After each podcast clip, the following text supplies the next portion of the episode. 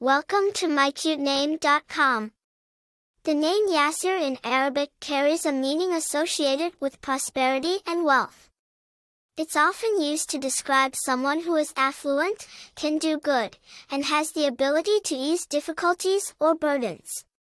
The name Yasir is of Arabic origin and holds deep historical significance in Islamic culture. The name has been carried through centuries from the times of the Prophet Muhammad, whose best friend and one of his earliest followers bore this name, Yasir ibn Amir. Famous people named Yasir. The most famous individual by this name is probably Yasir Arafat, the leader of the Palestine Liberation Organization, P L O, for many years and a Nobel Peace Prize laureate. Popularity. Yasir is a popular name used predominantly in the Middle East and parts of Africa. It has also made its way to the West and is used in homages to Islamic history. Personality traits.